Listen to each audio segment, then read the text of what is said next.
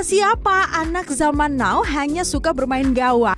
Mainan kayu ini merupakan salah satu produk buatan Little Mong. Little Mong yang memulai usaha sejak 2020 di Lampung telah memproduksi 150 jenis mainan edukasi dari kayu. Mainan Little Mong dibuat untuk melatih kemampuan motorik halus anak-anak. Little Mong hadir dari keprihatinan Dian Rizky Hidayati yang kesulitan mendapatkan mainan edukasi berbahan kayu berkualitas baik dengan harga terjangkau. Gua mainan Little Mong itu diwarnainya pakai stain. Jadi uh, gurat kayu sama tekstur kayu itu masih kelihatan, masih kerasa. Anak-anak uh, bisa lebih terangsang indera taktilnya. Terus mainan Little Mong itu uh, dibuat handmade kalau misalnya kita cat ataupun dilukis itu satu-satu dengan tangan ya. Jadinya dia punya nilai yang tinggi dan pastinya unik. Terus Little Mong telah memiliki 15 perajin kayu dengan kapasitas produksi 4.000 unit per bulannya. Selain kayu dengan kualitas terbaik, diperlukan bahan cat non-toksik dan ramah lingkungan sehingga aman untuk anak-anak. Uniknya, 70% produk mainan Little Mong justru terserap pasar Eropa dan Amerika. Selain itu, sepak terjang mainan kayu asal kota Surabaya ini gak kalah hebat.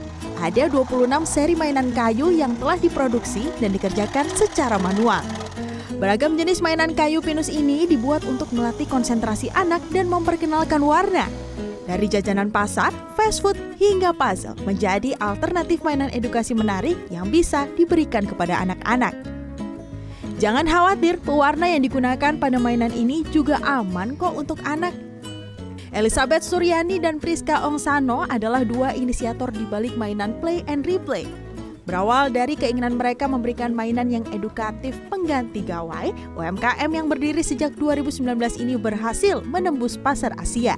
Uh, awalnya sih sebenarnya kita ini suka melihat mainan, sama kita suka lihat gimana anak-anak itu bermain. Jadi melihat perkembangan mereka ketika bermain karena dunia anak-anak itu kan dunia bermain ya jadi mereka tuh bisa belajar sama mendapat banyak manfaat dan distimulasi itu dari bermain nah. Selain bermanfaat untuk anak, mainan kayu ini berguna bagi orang tua. Jika umur anak sudah bertambah dan tak lagi berminat, mainan kayu yang memiliki nilai estetika itu juga bisa dijadikan pajangan atau hiasan rumah. Tim Liputan CNN Indonesia